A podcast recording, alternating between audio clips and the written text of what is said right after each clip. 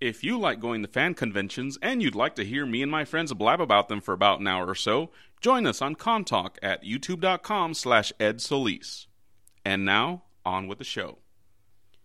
You are listening to 300 Seconds with Eduardo Solis, and this is episode number 71 in Friendventory. So let the 300 seconds begin.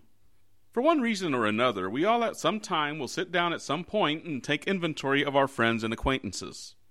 It sounds like a lousy thing to do, and I suppose it is, but it is something that everybody inevitably does.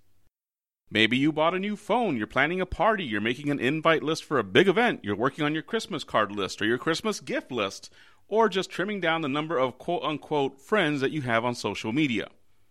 You sit down, you kind of look over that list that's in your head or on your screen or heck, even on paper, and you think about not only who you consider a friend, but probably what you consider a friend to be.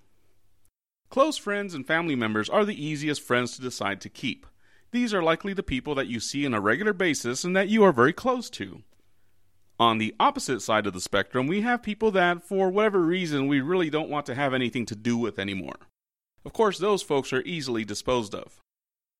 In between those two extremes, we all have a bunch of coworkers, people that we've met once or twice at a party, friends of friends of friends, and people that we've simply lost touch with over the years.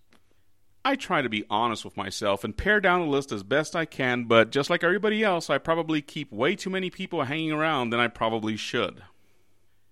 When it comes to friends, while I do subscribe to the theory that it's better to have four quarters and a hundred pennies, it is worth mentioning that pennies are worth something too.